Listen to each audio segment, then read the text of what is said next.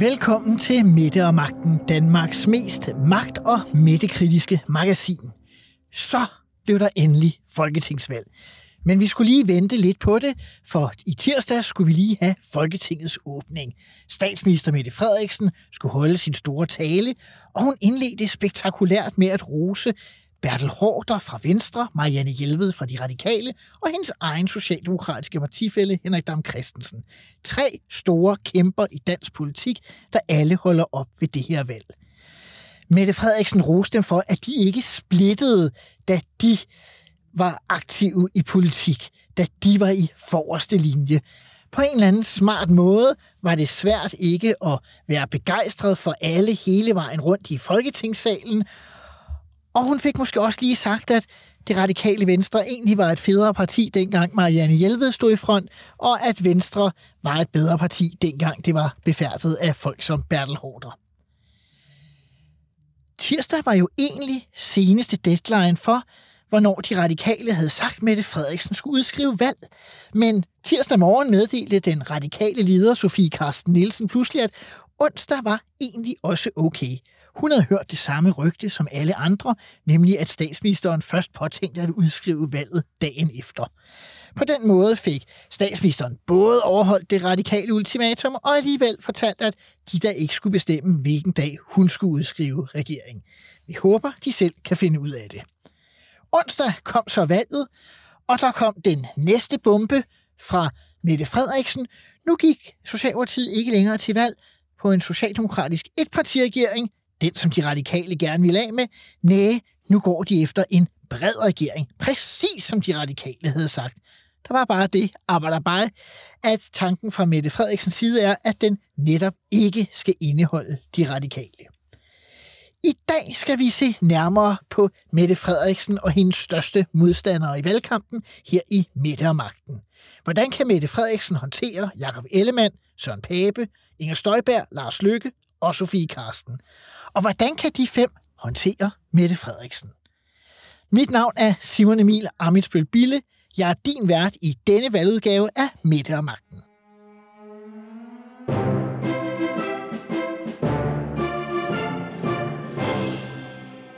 Mette og magten handler i dag om Mette og modstanderne. Hvem er de væsentligste modstandere i valgkampen? Hvordan håndterer de Mette Frederiksen? Og ikke mindst, hvordan håndterer hun dem?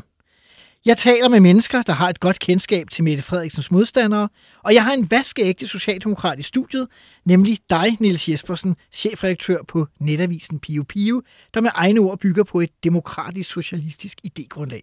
Velkommen til. Tak, og som faktisk bare hedder netavisen Pio. Fair nok.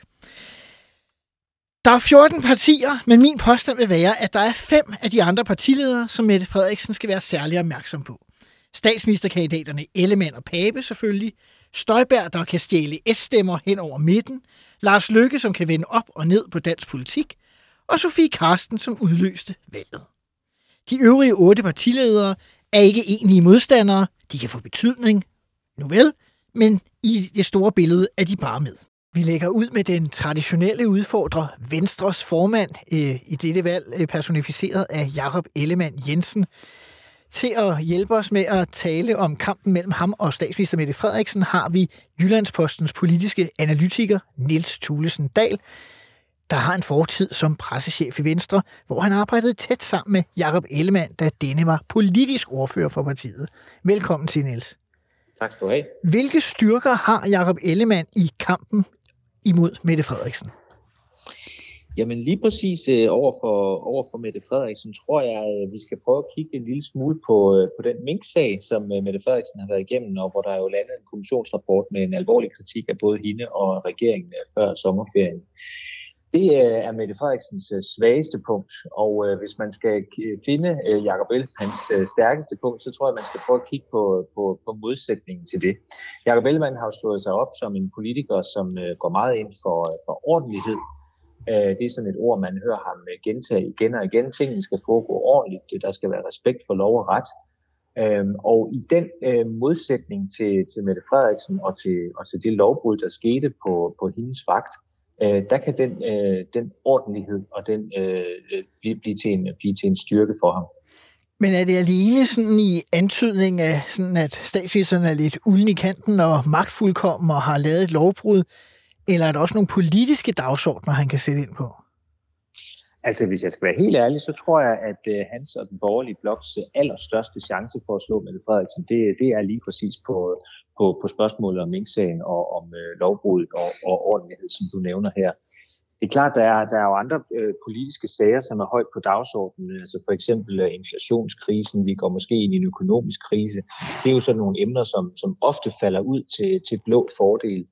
Men jeg tror bare ikke nødvendigvis, at, det, øh, at, øh, at, at man kan anskue det sådan helt så traditionelt i dag, øh, altså ved det her valg, fordi Mette Frederiksen er øh, så stærk en statsminister, som hun er, og fordi hun tidligere har vist sig i stand til at være en meget øh, stærk øh, håndterer af kriser. Og det er også helt tydeligt, det er det, hun gerne vil, vil slå sig op på ved det her valg. Hun siger, øh, jeg er øh, den bedste til at føre Danmark sikkert igennem øh, kriser. Så jeg tror, ikke, jeg tror ikke, man kan ikke som udgangspunkt regne med, at, øh, at, øh, at det falder ud til blå fordel, bare vi taler øh, meget om økonomi.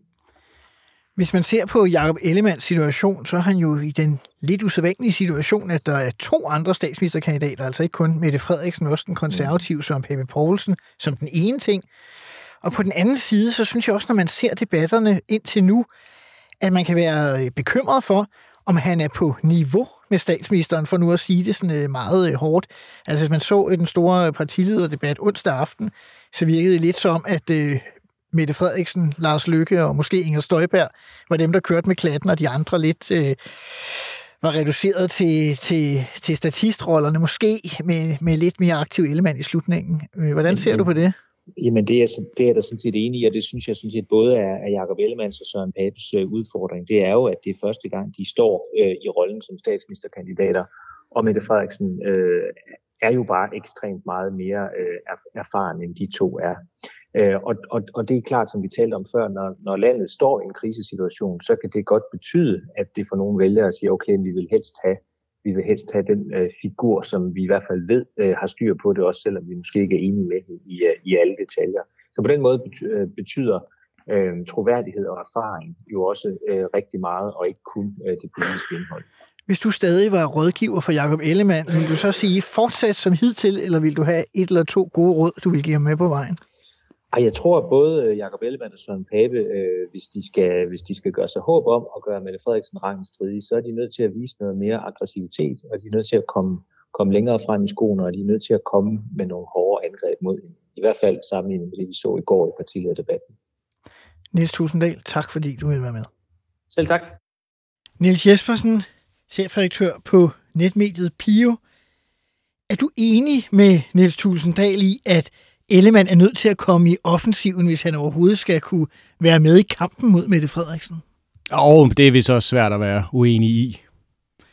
Men øh, altså, så du ser bare for dig i virkeligheden, at, øh, at det går godt for statsministeren og, og Jacob Ellemann. Det, det, det ligger vel ikke bare på den flade? Nej, nej, det, det, det gør det bestemt ikke. Øh, jeg, jeg vil godt udfordre noget af det, Niels siger. Jeg er enig meget af det, men, men når han taler om troværdighed, så synes jeg jo, man skal have med, at Jacob Ellemann faktisk konsekvent er den af statsministerkandidaterne, der scorer lavest på troværdighedsmålinger. Altså, og Mette Frederiksen, Pape og Ellemann. Pape og, og Frederiksen ligger altså markant højere, øh, begge to, end øh, Ellemann. Så det, at han har så stor troværdighed, jeg kan godt være med et stykke, at man kan sige, at de statsministerkandidater, er han den, der har mindst med i bagagen. Og det er jo også en funktion af, at han er så ny i det spil her. Altså, det, det negative vinkel på det er naturligvis, at han er uerfaren, men, men der er ikke skodsager, der klæber til ham på samme måde. Og der er jo ingen tvivl om, at altså, som Nils siger, altså, den her minkskandale, altså, den klæber til statsministeren. Øhm, er det det, der kommer til at afgøre det? Altså, jeg er åben for, at alt kan ske. Altså, det her det er en valgkamp, som jeg aldrig har oplevet det før. Men jeg har en mavefornemmelse af, at det er altså sjældent, at processpørgsmål afgør valgkampe. Altså, når det kommer til stykket, så er vælgerne mere optaget af det, det, det nære. Altså, har vi nogle sygehuse, der fungerer? Hvordan er ældreplejen? Er der nogle veje at køre på? Hvad med mine børns øh, hvad hedder det, skoler? Og, og nu har vi så inflation og varmeregninger og alle de ting oveni. Øh, og jeg siger også det med proces, som en, der selv var venstreorienteret i nullerne, hvor jeg kan huske, at også på venstrefløjen havde enormt travlt med proceskritik af Anders Fogh, altså den måde, han ligesom udøvede sin magt på. Og det, man så efter valg efter valg, var jo bare, at, at vælgerne var jo ikke optaget af, øh, hvor mange interview, han gav til, jeg tror det var Elkjær fra BT, eller hvad det var. Aha. Altså, de gik jo op i, i ting, der havde en betydning for deres egen hverdag, og, og det tog Venstrefløjen mange år at, og, og drage den øh, egentlig ret åbenlyse erfaring. Øh, men det kan godt være, at det har ændret sig den her gang, at, øh, at processpørgsmål faktisk øh, kan afgøre valg. Det virker på mig som om, at Mette Frederiksen nærmest har besluttet sig for lidt at ignorere Jacob Ellemann. Ikke? Det er Søren Pape, hun ligesom kører hele sin valgkamp imod. Så hun siger bare, at Nå, det kan godt være, at det også er en, en venstremand sted, men det har hun egentlig ikke tænkt sig rigtigt at beskæftige sig med nærmest.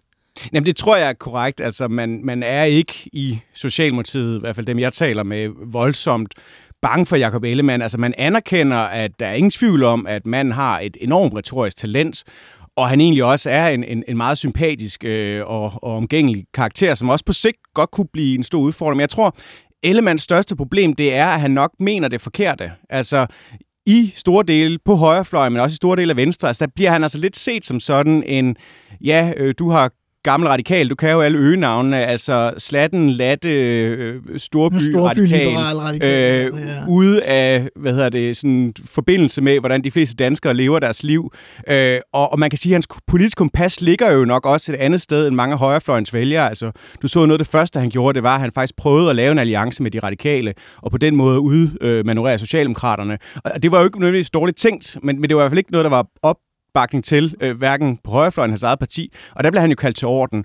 Han var også egentlig umiddelbart klar til at, at bistå, eller fysisk i hvert fald, men med sin stemmer, altså nedslagningen af mink, øh, det bakkede han også op om, mm-hmm. igen indtil han blev kaldt til orden af sit eget parti. Øh, jeg tror også, hans instinktive holdning var, at selvfølgelig skal Inger Støjberg ikke have mulighed for at blive øh, minister igen i en borgerlig regering, fordi hun har den her rigsretsdom. Men der blev han jo igen kaldt til orden. Der stod Troels Lund ved Poulsen ja, ved siden af ham på et presmøde og talte ham til rette. Den store Ellemann-visker, Øh, og, og, og det, øh, at han ligesom ligger det forkerte sted i forhold til mange borgerlige vælgere, tror jeg gør, at hans gennemslagskraft i hvert fald nu øh, er ikke noget, man frygter så meget i, i Socialdemokratiet. Men det kan jo lå at skifte måske i løbet af den her valgkamp, hvis Søren Pape bliver mere og mere udfordret. Øh, så kan det jo være, at det faktisk pludselig bliver Jacob Ellemann, der bliver sådan det store dyr igen på savannen, for at bruge et udtryk, han selv engang brugte. Og, og det er helt klart muligt, men jeg vil også sige, at det er en safarijagt, hvor, hvor Socialdemokraterne har pakket den helt store madkurv og lavet elefantbøssen op med de største patroner, så det tror jeg ikke nødvendigvis, de er så øh, bange for. Så skal vi videre til den anden af Mette Frederiksens modstandere, nemlig den nye statsministerkandidat, den konservative Søren Pape Poulsen, der så sent som 15. august efter et langt tilløb lancerede sig som den anden tr- mulige tronraver. Benny Damsgaard, tidligere kommunikationschef for de konservative. Velkommen til. Tak for det. Kan Søren Pape Poulsen overhovedet true Mette Frederiksen i forhold til statsministerposten? Ja, det, øh, det kan han godt. Sådan øh, ser det i hvert fald ud rent mandatmæssigt. Altså, der er en mulighed for, at der kommer et, et borgerligt flertal. Det, øh, det kan, der, kan der godt komme. Øh, og øh, og det er klart muligt, at øh, hvis der kommer der, så et flertal af de borgerlige mandater peger på, øh, på Pape som statsminister. Så hvis man ser på, hvad Inger Støjberg har sagt indtil videre, så er der i hvert fald meget, der tyder på, at hun godt kunne, øh, hun godt kunne være fristet øh, til at pege på, øh, på Pape. Men du lyder som om, at det mest er i kraft af, at de borgerlige til sammen får et flertal, og ikke sådan, at Søren Pape i sig selv kan sætte nogle øh, stød ind over for Mette Frederiksen i valgkampen. Jo, det, det kan han da, men, men han skal jo... Øh, altså han skal jo vælges. Altså det, det, havde det været et præsidentvalg, havde det jo været en lidt anden situation. Mm-hmm. Øh, nu har vi jo et, øh, et folketing, som skal, et flertal folketing, som skal pege på en statsminister, så, så derfor er det sådan, øh, er det lidt en kompliceret vej der, der til. Men der er ingen tvivl om, at Pape har nogle forser øh, sat op imod øh, øh, statsministeren, som, som der i hvert fald taler i hans favør. Og hvad er det? Om, om det. Jamen altså, han, han har jo i hvert fald øh, en, øh, en, en høj grad af troværdighed, alt den lige. Den har fået nogle ordentlige hak i tuden på det seneste, men mm-hmm. han mhm. har en høj troværdighed, og han er en, en øh, relativt set vældigt øh, politiker, og det er jo nogle af de udfordringer, som blandt andet statsministeren har kæmpet med. Altså, at hun er en, en person, som har splittet befolkningen meget her øh, på det seneste, især efter, efter Mink-sagen og så videre, så er hun en, en, en type, som, som der er folk, der har stærke holdninger til, øh, især imod, hvorimod Pape er generelt mere vældigt bredt set. Så det er i hvert fald en af hans største forser. Men efter øh, sagerne med hans eksmand, skilsmisse, privat ministerrejse med mere, man kan selvfølgelig diskutere de enkelte sagers alvor, men det samlede billede, der står han måske lidt for pjusket tilbage og har vel nærmest mistet det meste af den øh, stemmeeffekt, der kom med statsministerkandidatlanceringen for, for halvanden måned siden. Altså, hvad skal han gøre for at komme tilbage? Ja, altså, han skal jo for det første øh, forsøge at undgå, at der kommer flere sager, fordi de har, øh, som du helt rigtigt siger, gjort ondt. Altså, han har mistet mere eller mindre alt det, som man vandt efter øh, erklæringen af, af hans kandidatur. Endda, endda lidt mere til, ser det ud til i, i nogle af målingerne i hvert fald. Og det er jo stadigvæk noget, som skygger meget for hans politiske dagsorden. Det bliver hele tiden bragt frem. Altså, man skal for det første øh, undgå, at der kommer flere sager. Hvis der kommer flere sager, så så kan det være noget, så, så, så kan det potentielt øh, knække øh, hans statsministerambition, hvis, hvis ikke han får styr over det. Fordi en af de ting, der i hvert fald også har stået tilbage efter de sager, der har været indtil videre, har været, at de har ikke, altså, det har ikke været sager, man har været gode til at få lukket hurtigt ned. De har fået en, haft en tendens til at overleve lang tid. Men, men når det, kan man sige, sådan er, øh, med, altså, når det er sagt, så vil jeg så sige, at, at det er klart, at han, han har også behov for at, at komme til at tale politik og komme ud på landvejen og tale med danskerne. Og det, øh, det, er jo, det er jo der, han håber på, at han dels i mødet med vælgerne, hvor han har mange forser, og den gamle kommunalpolitiker i ham øh, kommer til sin ret, øh, så vil han kunne, øh, tror han selv, og håber de selv i hvert fald, øh, få, få noget af, af momentum tilbage igen. Når man ser nogle af, af debatterne, både før og efter valget blev udskrevet, så øh, kan man måske være overrasket over, at han øh, ikke er mere angrebslysten. Altså, øh, hvis, øh, hvis jeg selv skulle tænke over det, så skulle han tale meget mere om Mette Mink og magtfuldkommenhed. Øh, er det en bevidst strategi? Ja, altså, det er, jo, øh, det er jo svært både på den ene side at være øh, den runde, joviale, øh, vældige statsministerkandidat, og så være aggressiv øh, angrebspape. Altså, det, du kan ikke være begge dele, enten er nødt til at være det ene, eller nødt til at være det andet. Øh, og han, øh, det virker som om, han i hvert fald efter den første øh, statsministerdebat, lidt er gået tilbage til hans øh, oprindelige, mere runde, joviale stil. Altså den første store øh, partileder eller statsministerdebat, hvor statsministeren jo øh, konfronterede ham med, at hans økonomiske plan ville øh, resultere i op til 40.000 fyringer i den offentlige sektor. Der var det tydeligt, at det dels kom bag på ham, men han også gik meget hårdt den anden vej, og det, det er noget, som øh, altså, var, gik hårdt til modangreb, og det har i hvert fald været noget, som, øh, som de målinger, jeg har set, ikke har belønnet. Altså, øh, runde, joviale pape er populær, aggressiv, hårdslående pape er, er ikke populær. Penny Damsgaard, tak fordi du vil være med. Niels Jespersen, anerkender du Papes dilemma mellem at være hardhitter og skulle være den bløde, venlige mand? Ja, 100 procent. Altså, jeg, jeg har jo selv et, et, et podcast sammen med Benny Damsgaard, Tingens Tilstand, og jeg vil sige, han er jo nok den, øh, der har bedst indset i konservative Folkeparti, og også i Pape, har jo også arbejdet sammen med manden. Øh, så det synes jeg er en, en, en helt rigtig analyse. Ser du stadig øh, Pape som en, øh, som en egentlig øh, konkurrent til statsministerposten? Han er i hvert fald en, som Socialdemokratiet rigtig gerne vil have som konkurrent uh-huh. til statsministerposten, og de har jo også, kan man sige, talt ham op for at, øh, at kunne tale ham ned. Øh, man kan sige, den Klassisk strategi, som få lavede mod Ville Søvndal. Præcis, og, og som jo så også lidt backfired, kan man sige, måske ikke så meget for få, men for hans efterfølger, Lars Lykke, hvor Ville Søvndal jo faktisk var med til at hive vælge over midten, sådan, så der kom øh, Torning-regeringen i 11. Øhm, jeg, jeg synes, at altså, Pape, deres det konservative strategi er åbenlyst ikke at hive stemmer hen over midten. Det er, at nu skal man konsolidere sin fremgang, nu skal man samles, nu skal man være et ægte borgerligt parti og gå efter at tage vælgere fra Venstre. Det er man også rasende over i Venstre.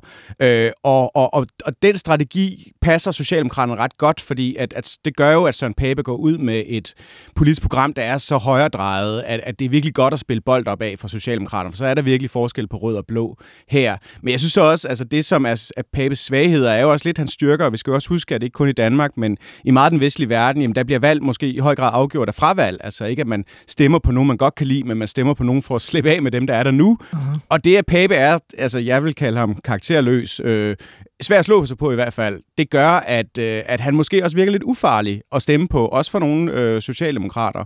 Øhm, og, og det går også lidt imod, man kan sige, Socialdemokratiets øh, forsøg er jo ligesom at male ham op som en trussel, uh-huh. men det, at han er så svag, både i sit eget parti og i sin egen blog, og er jo faktisk allerede ved at opgive sit politiske økonomiske program nu, så set før valgkampen er startet, det gør det også lidt svært at tale ham op som en trussel. Altså han kan ikke både være øh, den her lidt klovnedagtige mand med dårlig dømmekraft, og, og samtidig være en person, der vil rive velfærdsstaten fra hinanden. Men har man simpelthen været for ivrig i Socialdemokratiet, man har smadret manden for tidligt?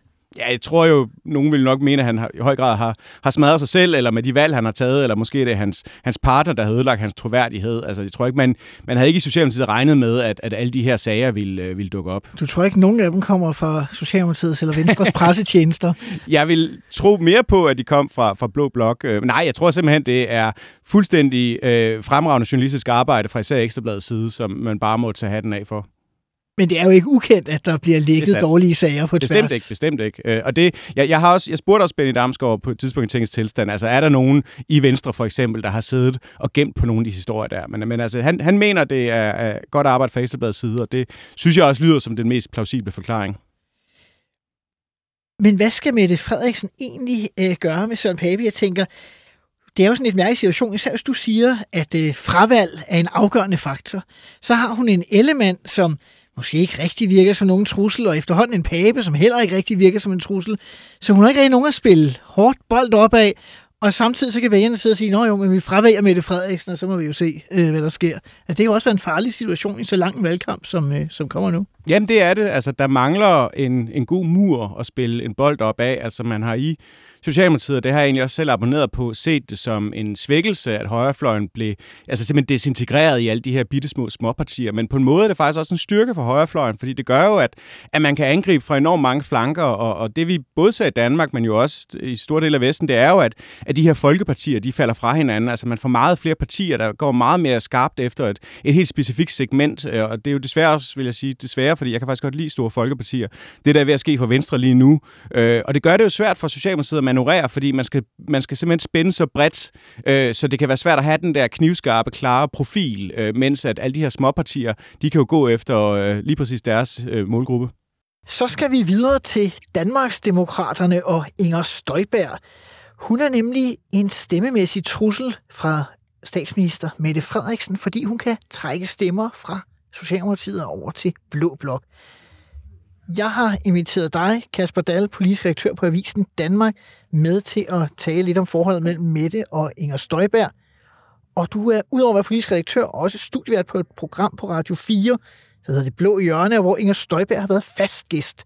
Så du har en særlig indblik i, hvad der foregår hos Støjberg og Danmarks Demokrater. Velkommen til. Tusind tak. Støjberg står til mange stemmer lige nu.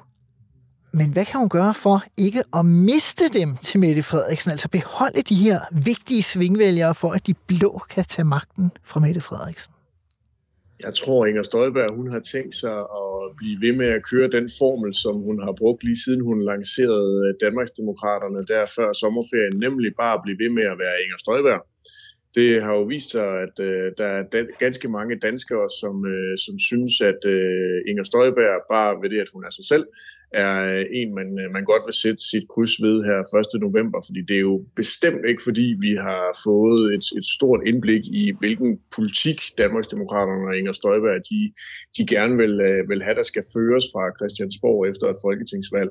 Og selvom jeg har haft øh, adskillige chancer, øh, muligheder for at afæske Støjberg nogle, øh, nogle svar på mange, mange, mange forskellige områder i, øh, i det blå hjørne, som du lige var inde på, Simon Emil, så er det jo ikke fordi hun sådan har leveret ret mange konkrete svar. Støjberg, hun er jo simpelthen verdensmester i at øh, sige en masse ting uden rigtigt at sige noget. Og den, øh, den formel tror jeg, hun har tænkt sig at køre øh, de næste fire uger og se, hvor langt det kan bære.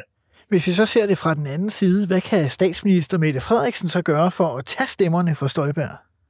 Jamen, jeg synes, man har kunne se, at Socialdemokratiet har været lidt famlende og afventende i, hvilken strategi de ville vælge over for Inger Støjberg. Først så var det nærmest sådan, at de, det virkede som om, at, at Socialdemokraterne øh, lød som om, at, at øh, Inger Støjberg og Danmarksdemokraterne ikke rigtig eksisterede.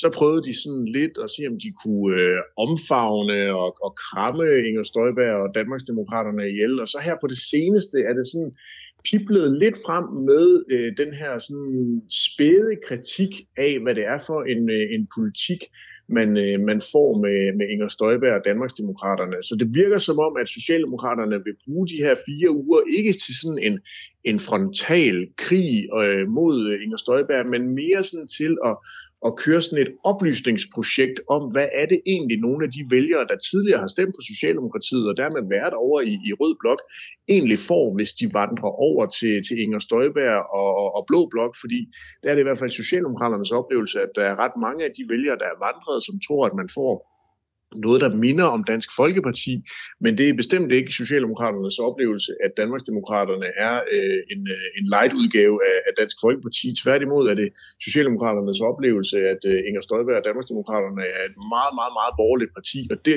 den oplysning er meget vigtig for, for Socialdemokraterne at få ud til vælgerne her inden øh, valgdagen. Og det er derfor, vi ser øh, Støjberg tale om at pludselig at være imod topskattelettelser og gå ind for et øh, større offentlig vækst i den offentlige forbrug. Øh, det er jo nærmest en kopi af DF under Tulsendal ellers.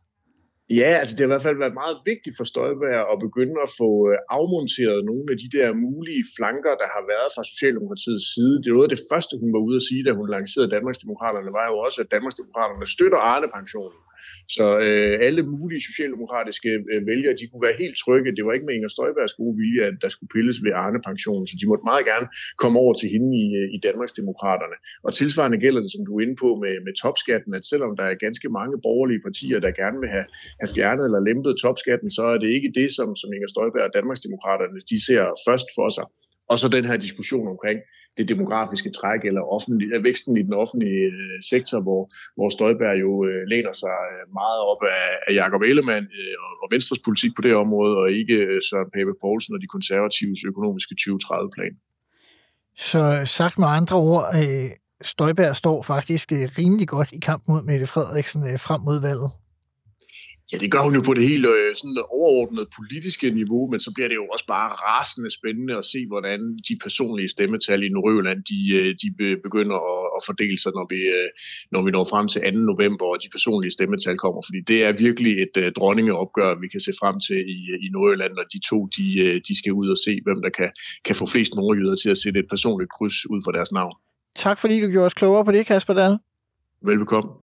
Har Mette Frederiksen nogle angrebsmuligheder på Inger Støjberg? Ja, altså det, det at Inger Støjberg har så travlt med at rykke mod venstre på økonomipolitikken og bekræfte vælgerne i, at altså, hun er det nye Dansk Folkeparti i den forstand, at hun er den, der kan forhindre en borgerlig regering i at føre borgerlig politik. Mm. Det er jo nok ikke fordi, at, at Inger Støjberg, der har været medlem af Venstre en menneske, eller mener de her ting. Det er jo fordi, hun godt ved, at hun har en svaghed der i forhold til Socialdemokraternes kritik. Men hader vælgerne ikke, hvis Socialdemokratiet stiller sig op og siger, har hun mener ikke det, hun siger? Altså, det er jo altid sådan en svær jo, øvelse. det er det. Øh, og det er ekstremt svært. Altså, der er to partier, der bruger det meste af deres vågne tid på, hvordan de får skovlen under Inger Støjberg. Det ene er Dansk Folkeparti, og det andet er Socialdemokraterne. Altså, man kan sige, det tog Socialdemokraterne 20 år at finde ud af, hvordan de skulle håndtere Dansk Folkeparti. Altså det fra midten 90'erne øh, og sådan set op til næste valg, der stod man valg efter valg og, og, og, og hamrede løs og prøvede med alle mulige angrebsflanker, og ingen, ingenting virkede. Og det, der virkede til sidst, det var jo faktisk på en eller anden måde at, at kramme dem og lægge dem til døde og anerkende de problemstillinger, de kom med, og så komme med løsninger på det. Og den her gang har Socialdemokraterne så haft to måneder til at øh, finde ud af, hvordan de skulle håndtere Inger Støjberg, og, og det, det, det er et spørgsmål, om de kommer i mål med det øh, i løbet af den her valgkamp. Men kan man overhovedet kramme hende ihjel?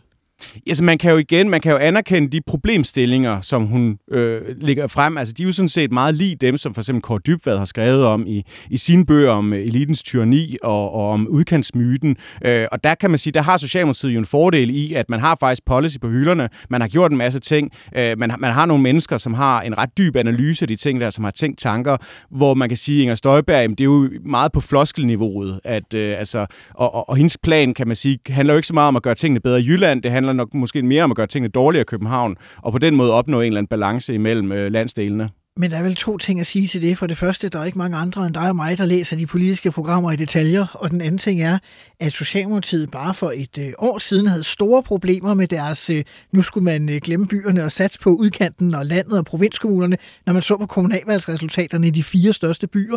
Så kan Socialdemokratiet overhovedet skrive over en strategi, der skal bekæmpe Inger Støjberg meget fast? Altså, det er jo en diskussion, der har pågået i Socialdemokratiet i, i efterhånden lang tid. Altså, at ambitionen er jo klart, at man Både vil være et parti for, altså det er jo sådan, at arbejderklassen er jo flyttet ud på landet, sådan set. Byerne er ikke industricentre længere, øh, og man vil både gerne have øh, stemmerne fra de kvindelige unge akademikere ind i byerne, man vil også gerne have fra de ældre faglærte, ufaglærte mænd ude i provinsen, øh, og, og, og det skal man jo prøve at få til at virke, og, og kan man ikke det, vil mit råd jo nok være at gå efter dem ude i provinsen, fordi Socialdemokratiet er det eneste parti til vest for midten, der abonnerer, eller appellerer til, til privatansatte øh, uden for store byer.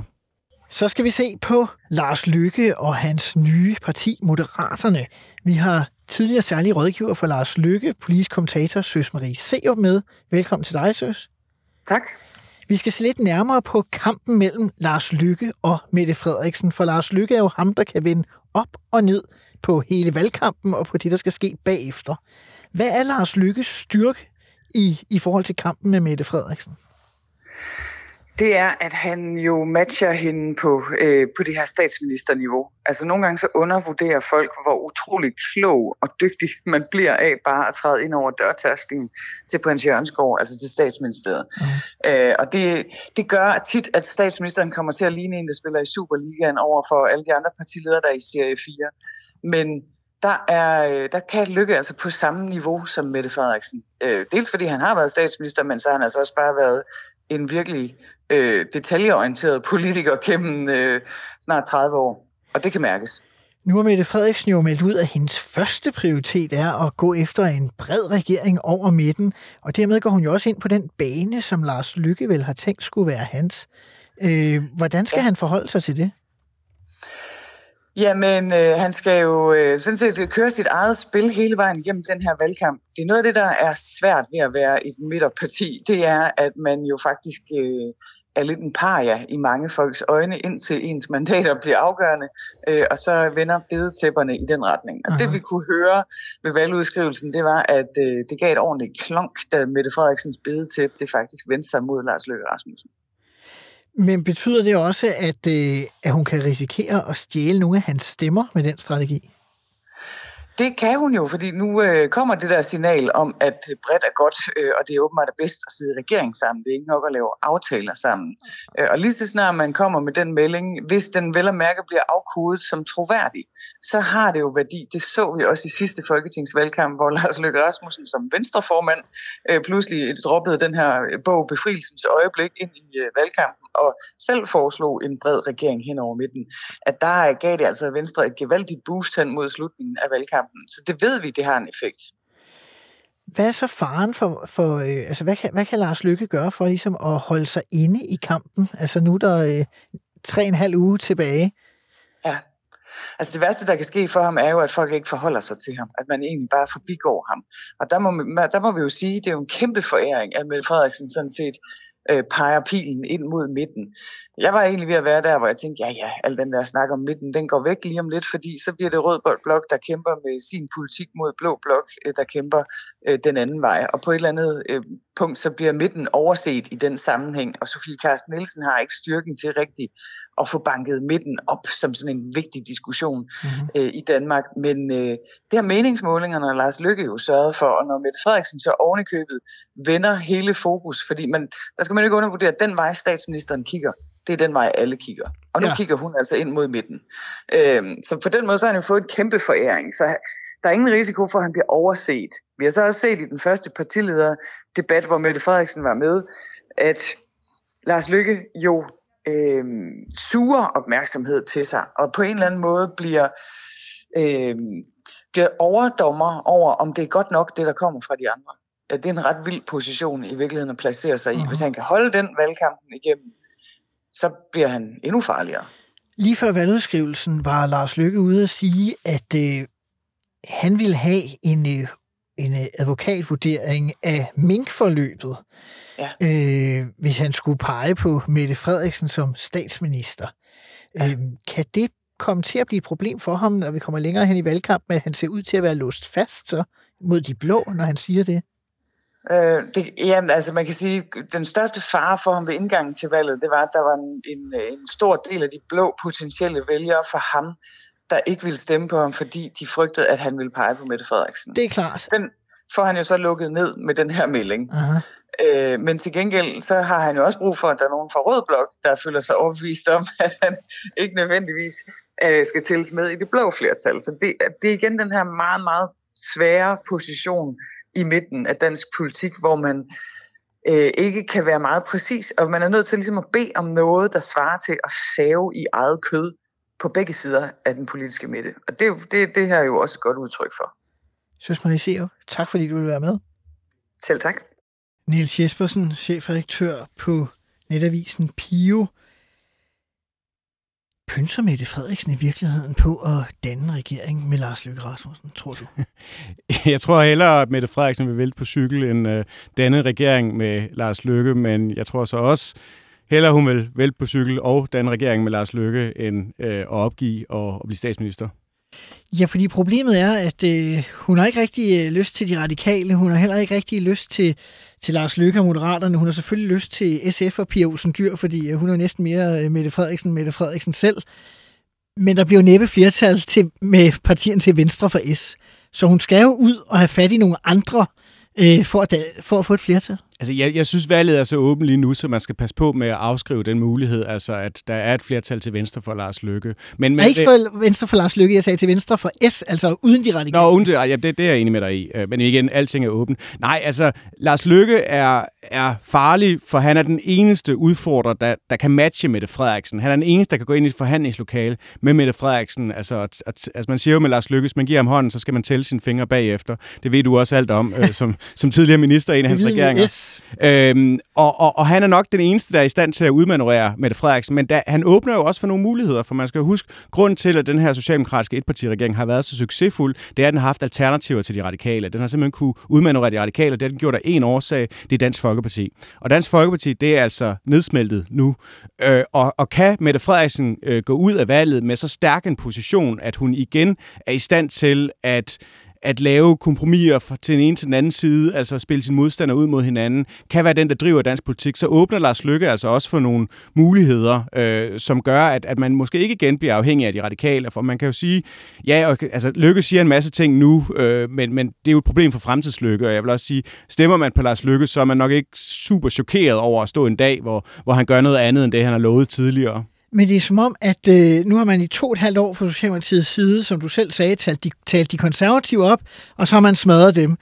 Så starter Mette Frederiksen valgkamp med at tale Lars Lykke op. Men du kan jo næppe hverken øh, nå at smadre ham, og måske er han også for talentfuld til, at du kan smadre ham øh, inden valget. Vi kender jo alle de dårlige sager om Lars Lykke på forhånd, så dem kan man heller ikke komme rendende med. Øh, så risikerer hun ikke at tale Lykke op til at blive et stort parti pludselig? Nej, det, det, jo, det, igen, alt, det valget er åbent, alting kan ske. øhm, det ved jeg nu ikke, om det er. Altså, hvis, jeg, jeg tror, hvis Lykke i sidste ende har de afgørende mandater, så peger han blot.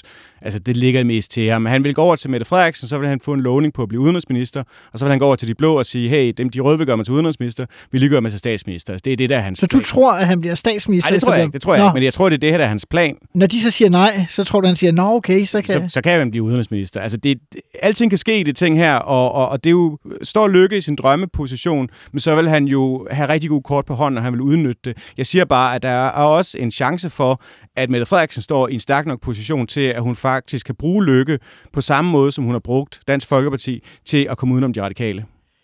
Ja, men i modsætning til Dansk Folkeparti er det vel svært at forestille sig, at hun kan bruge Lykke uden at gøre ham til minister. Jo, jo altså jeg, jeg tror, Lykke, han, det, det er et spørgsmål om prisen. Øh, det, det, det kan mingeleres. Kan du forestille dig andre priser end minister- eller kommissærposter, som Lars Lykke vil Jamen, kommissær er også en hel del uh, mere oplagt. Uh, og det er i hvert fald ikke fordi, at jeg tror, at man i Socialdemokratiet synes, man skylder den forrige kommissær, den radikale Margrethe Vestager, så mange tjenester. Som den sidste af Mette Frederiksens modstandere skal vi se nærmere på den radikale Sofie Karsten Nielsen. Jeg har inviteret tidligere pressechef for de radikale, tidligere særlige rådgiver for Margrethe Vestager, Henrik Kjermgaard, til en snak om forholdet mellem S og R. I dag er du chefrådgiver i kommunikationsbureauet White Cloud. Velkommen til, Henrik Kjermgaard. Tak skal du have. Sofie Karsten er vel en helt særlig udfordrer for Mette Frederiksen ved det her valg. Det er hende, der har væltet statsministeren, men hun vil alligevel stadig have hende som statsminister. Altså, hvordan skal Sofie håndtere Mette, og hvordan skal Mette håndtere Sofie? Jeg synes, altså ja, øh, Sofie, jeg vil mere sige, at i virkeligheden datid udgjorde en helt særskilt problemstilling for Mette Frederiksen, fordi jeg vil sige, at spørgsmålet er, om hun gør det her nu hvor valget er udskrevet. Øh, og især fordi, at øh, jeg, jeg synes ikke selv, det var den store bombe, men der var flere politiske kommentatorer, der i går, ligesom øh, den Mette Frederiksen udskrev valg, sagde, at den hendes melding om en bred regering hen over midten var en bombe, fordi nu ville hun ikke længere gå til valg på en ren S-regering, som primært, primært ønske. Og det, man måske lige skal tænke over i den sag, det er, hvem sætter det under voldsomt pres. Det er jo faktisk Sofie Carsten Nielsen, der bliver, og Radikale Venstre, der bliver sat under voldsomt pres. Fordi de har ønsket den her brede regering. Det er ligesom sammen med Moderaterne, det har været sådan ligesom deres ting, de gerne vil prøve at sælge billetter på. Man altid diskutere, hvor godt det er gået. Men faktum er, at nu kan Enhedslisten og SF stå og sige, nej, nej, vi skal have en centrum-venstre regering. Dem, der så er tilfælds for det, de kan defilere ud til Enhedslisten og SF, så bliver de stemmer samlet op der. Så kan Mette stå og sige, prøv at høre her, jeg vil noget bredt, noget rart, noget hyggeligt. Jeg er den altfagende statsminister, der leder gennem kriserne. Så kan hun samle dem op, fordi det kan man ikke få over i Blå Blok, og det er svært. At, altså man kan få det på midten hos Sofie Carsten Nielsen og Lars Lykke, men Sofie Carsten Nielsen og Radikales aktier, forstået som meningsmåling, er i rimelig frit fald i øjeblikket. I valgets første meningsmåling i går fik de 4,1 procent. Det er mere end en halvering i forhold til sidste valg. Men, så man kan sige, jeg tror, jeg tror at Mette i virkeligheden siger, at altså, man skal mere se Mettes melding som sådan en fejreblad. Hun skal tage alt det ind på midten, plus Socialdemokrater. Og hvis man kigger på, hvem der stiller stemmer for hvem i øjeblikket, så afleverer radikale til S og over på den anden side af bordet eller til Blå Blok. Og ah. derfor tror jeg, at det er virkelig i det forhold, der kan det godt være, at vi har haft et forløb, hvor det ligesom er Sofie Carsten Nielsen, der har haft takstokken. Hun har øh, hvad hedder det, krævet, at Mette Frederiksen skulle skrive valg, men den er 3-4 måneders delay, fordi der var sommerferie. Øh, hvad hedder det? Så, så jeg tror, nu er det, nu er det, vendt, nu er det Mette, der har overholdt i det forhold. Så valgudskrivelsen har i virkeligheden vendt om på, hvem der var overhund og underhund mellem S og R? Det vil jeg sige, og det var også derfor, at, at min, altså min analyse, det er jo igen, altså det er min analyse, der respekt for, at øh, det er radikale venstre selv, der bestemmer, hvad de vil, og hvordan de navigerer. Og jeg har, som jeg sagde i går også, at når man har lagt en strategi, så det så det er også at holde den. Jeg tror, man kunne have stået et markant bedre sted ved at stille sig frit. Dels fordi, at man... Altså har lavet værd med at pege på Mette Frederiksen? Ja, lade være at pege på nogen. Altså mm-hmm. basalt set være sådan et old school købmandsparti, der sagt, vi vil det her på, altså der kan de jo så vælge, hvad de har lyst til, klima, udlænding, økonomiske reformer, uddannelse øh, osv. Tre eller fem klare mærke, mærkesager, mærkeområder, og sige, det er det her, vi kæmper for. Der, hvor vi kan få mest igennem, det er der, vi søger hen. Fordi jeg tror i virkeligheden også, at, at hvis du virkelig går op i, hvem der bliver statsminister, eller hvilken regeringskonstellation, så stemmer du på, altså hvis du virkelig gerne vil have Søren Pape som statsminister, så stemmer du hverken på Inger Støjberg, Jacob Ellemann, eller Morten Messerschmidt, eller Sofie Carsten Nielsen. Så stemmer du på konservative. Øh, så derfor tror jeg, at, at i virkeligheden noget af de, de partier, som ikke stiller med en statskandidat, skal tænke over, det er i virkeligheden ikke det. Selvfølgelig er der, er der vælger for hvem blok tilhørsforhold er afgørende. Mm-hmm. Det er det sådan, nu jeg jo selv arbejdet for radikalt, det er det ikke radikalt også lidt sådan et parti, ligesom alle andre.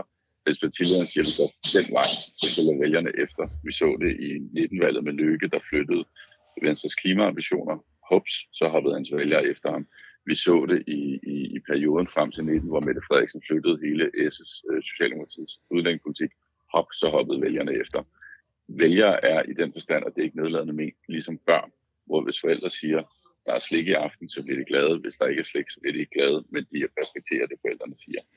Jeg skal lige høre øh, her til sidst, Henrik. Øh, du siger ja. det her med, at forholdet blev vendt om, da valget blev udskrevet.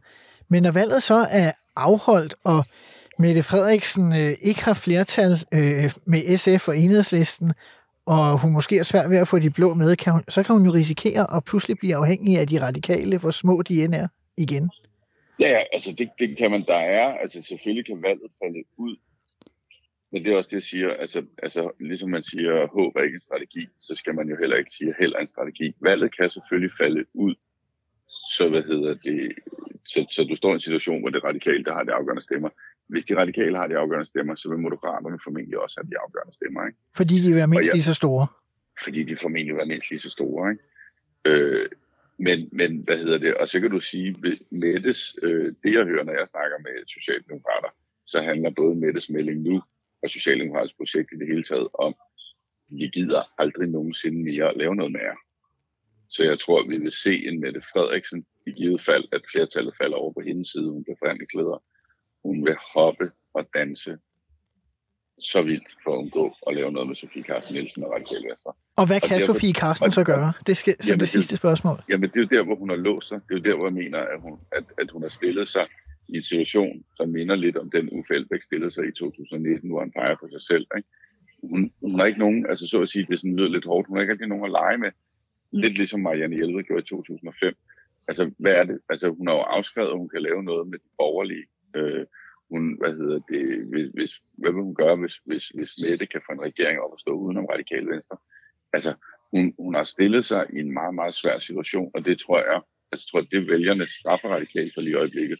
Det er det svært forståeligt, det her budskab med, vi vælter den statsminister, vi samtidig peger på, og så det her med, at de har svært ved at se, hvad kan jeg egentlig få? Hvad er der værdi i den her stemme på radikale venstre? Tak skal du have, Henrik Kærmgaard. Tiden er desværre.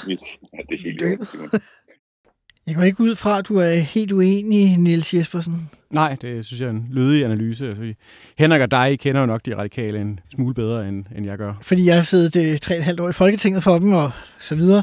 Og Henrik har været, ja, som det fremgik, jo øh, toprådgiver for partiet. Jeg kan jo så ikke, måske også fordi jeg kender partiet, lade være med at tænke på, at lige meget om Sofie Karsten ender med 2, 3 eller 8 procent af stemmerne, så vil hun jo sandsynligvis være der efter valget. Og så snakker vi før om Lars Lykke, og så har Mette Frederiksen jo dybest set valget. Er det Lykke eller Sofie Karsten, hun vil gøre sig afhængig af? Ja, det er meget muligt, men, men jeg tror, at den der sætterfast, de radikale har som midterpartiet, altså den, den har været rigtig på et tidspunkt, men, men der er sket nogle tektoniske skift i dansk politik.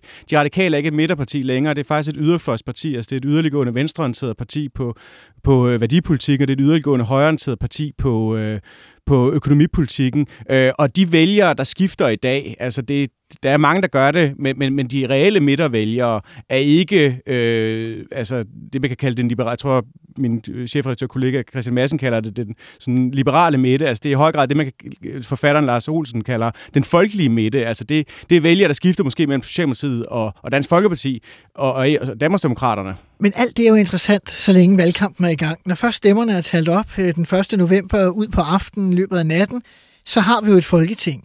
Og øh, jeg tænker bare, når Sofie Karsten Nielsen er gået så langt, at hun har væltet regeringen, truet, i hvert fald med mistillid, fremtvunget et folketingsvalg, så kan hun jo ikke stå bagefter og sige, Nå, men så får I bare lov til at øh, fortsætte med et parti igen. Kan hun det? Mm, nej, det, det, det, det er korrekt. Altså, hun, det er jo også interessant, at man kan have en selvopfattelse som en midterparti og være i stand til at male sig op et hjørne. Jo, bestemt. Men, men stadigvæk, Mette Frederiksen bliver jo nødt til at forholde sig til, at hvis hun skal være statsminister, så er hun nødt til at finde ud af det, enten med Sofie Karsten eller med Lars Løkke. Ja, det, det, det, det er en mulighed, ja. Altså, den, kan du se radikal... andre muligheder? nu må vi jo se. Altså, det var jo også det, som mange sagde efter sidste valgresultat. Altså, valgresultatet i 19 var jo ikke så markant anderledes end valgresultatet i 11, øh, som det, der bragte hele Torning til magten. Og vi kan jo allerede sammen huske, altså det sorte tårn og den dominans, de radikale havde i den regering. Øh, men, men man har stået i en radikal anderledes situation, radikal, øh, i, i 19, netop fordi, at det radikale ikke længere er et, et midterparti, det er et yderfløjsparti, og fordi man har haft andre muligheder at spille på end de radikale. Og vi skal også lige huske, altså i og med, at regeringen er ikke trådt tilbage Øh, og den sidder sådan set stadig efter næste valg. Øh, så der skal jo også samles et flertal altså imod at vælte regeringen. Og det, for at vælte regeringen, ja. For at vælte regeringen, ja. Øh, og, og jeg siger ikke, at regeringen bare fortsætter, det gør den næppe. Men jeg siger bare, at øh, Mette Frederiksen har, altså det, det, det er hende, der har øh, serven, det er hende, der har, øh, hvad hedder det, første initiativret. Øh, I hvert fald indtil der er nogen, der kræver en dronningerunde, som samlet set har et flertal i Folketinget. Ja, men det, det skal jo også skaffes, det flertal. Det er klart. Øh, men hvis du siger, der jeg er bare nysgerrig, mm. fordi jeg bliver klogere på også på en socialdemokratisk tankegang. Jeg kan se, der er pointen, hun kan gå til Sofie Karsten. Jeg kan se pointen, hun kan gå til Lars Lykke. Ja. Der kan selvfølgelig også være vildt at forestille sig, at hun går til Ellemann eller Pape måske. Er det det, du forestiller dig som andre alternativer, eller hvad er det, du ser som andre alternativer? Eller tror du virkelig, at, at Lykke eller Sofie Karsten bare vil sige, nå ja, så fortsæt da? Jamen altså, hun har jo den fordel, at hun faktisk kan gå andre steder hen, men Sofie Karsten Nielsen kan ikke gå andre steder hen. Og det er jo det, der gør den radikale trussel så tom, at altså, kom der et flertal mellem for eksempel Venstre, Konservative, Lars Lykke, de radikale, så vil hun 100% pege på det. Men Sofie Carsten Nielsen kan ikke pege på blå blok, så længe at Inger Støjberg og Morten Messerschmidt og Pernille Vermund indgår i den konstellation. Og det gør bare, at man faktisk, altså, der er de radikale venstre lidt et venstrefløjsparti. Man kan faktisk tage deres mandater lidt for givet. Hvis jeg må prøve at drage mine egne erfaringer fra et spejlbillede ind, så kan man sige, at øh, da jeg sad i Liberale Alliance, var vi vel også et øh, højrefløjsparti, der aldrig kunne skifte over til Socialdemokraterne. Men øh, da Lars Lykke indså, at hans tid som statsminister var forbi, hvis ikke han tog os ind i regering, så havde det pludselig seks ministerposter. Øh, og det er derfor, at øh, jeg tænker, at det er faktisk ikke så afgørende, at man kan gå noget andet sted hen, hvis man har magten til at forhindre statsministeren. Ja, eller har et selvmordsbælte. Jo, jo, men det er jo måske det, som Liberal Alliances daværende ledelse havde til fælles med det radikale venstre, at vi alle sammen er opdraget af de samme, nemlig måske med en lidt for øh, stor øh, selvbevidsthed i forhold til stemmetallene, som gør, at man tænker, det kan vi godt til os. Og det er også en mulighed, men det er jo også værd at huske, at Lars Lykke har faktisk flere gange sagt, at han fortrød, at han tog Liberale Alliance med, at han havde hellere set, at man havde taget valg der. Øh, jeg tror jo, det kaos, som VLAG-regeringen var, og den politiske ja, inkompetence og umudenhed, som Liberale Alliance tak, demonstrerede, tak. var jo også en stor, spillede en stor rolle til, at det borgerlige blok fik så forsmedret det nederlag i 19. Øh, og, det tror jeg, man, så tror jeg næsten, man i Socialdemokratiet hellere vil sige, så tager vi et valg mere, øh, end at vi skal ud i det samme kaos, som man så under Vlak. Men det er jo ikke sikkert, at man får lov til at få et valg mere. Hvis vi ser historisk på det, så øh, kan du sige... Øh, Anker Jørgensen kunne blive statsminister, selvom der var borgerligt flertal, fordi der ikke var et flertal imod ham. Øh, det kan jo også være, at vi pludselig er en situation, der kommer en dronningerunde, Mette Frederiksen har ikke længere muligheden for at udskrive et folketingsvalg, men der er en anden, der får lov til at, at så danne en regering. Tror du virkelig, hun vil lade det komme dertil? Det har jeg bare meget svært ved at se ske, fordi det vil kræve, at de radikale skal agere støtteparti for en borgerlig statsminister, som også har Pernille Vermund, Morten Messerschmidt og, og Inger Støjberg som støttepartier. Eller at de med et øh, Lars Lykke-udtryk trækker deres mandater ud af ligningen. Ja, men det vil jeg også sige held og lykke med, fordi så er det jo dem, der skal forklare. Altså, deres vælgere er jo et andet sted, end de var i 11. Altså, deres vælgere er jo rød, nogle af de rødeste vælgere, der er i hele venstrefløjen. Altså, de vil jo med et fingerknips kunne forhindre Inger Støjberg i at blive minister, og det bliver hun, hvis vi får et blot flertal. Øh, og jeg tror ikke, de kan gå ud og forklare deres vælgere, at Inger Støjberg, altså så kan de finde alle mulige teknikaliteter. Der er jo også en anden af dine øh, tidligere partikammerater, altså Carter, der også prøvede i en valgkamp det her med at, at, at henvise til en masse processer, og det slap han jo ikke sindssygt godt fra. Altså, jeg, jeg tror, man for de radikale vælgere vil have meget svært ved at acceptere, at Inger Støjberg er minister på deres mandater. Niels Jespersen, chefredaktør på Netavisen Pio. Tak fordi du kom og gjorde os klogere på det socialdemokratiske perspektiv. Tak for det.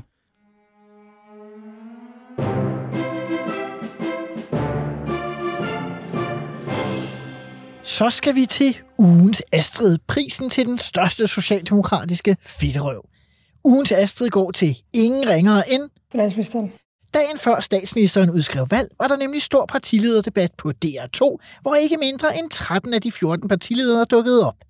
En partileder glimrede dog ved sit fravær, statsminister Mette Frederiksen. Hun havde i stedet for sendt Finansministeren. Gang på gang prøvede DR2 vært Clemen Kærsgaard at få et svar på, om statsministeren egentlig har begået fejl, men der kom aldrig noget klart svar fra finansministeren. Nikolaj Vammen ville hellere ydmyge sig selv på national tv, end at sige det åbenlyse. Tre dage senere kom der så en overraskende melding fra Mette Frederiksen selv. Vi har begået fejl. Ja, Mette. Tampen brænder. Og jeg har begået fejl. Ja, ja. Det bliver varmere. Det var ikke en fejl at slå mængdene ned i Danmark. Okay, træerne vokser som bekendt ikke ind i himlen. Tillykke til med at være ugens Astrid. Mit navn er Simon Emil Amitsbøl Bille. Det var alt for Mette og Magten.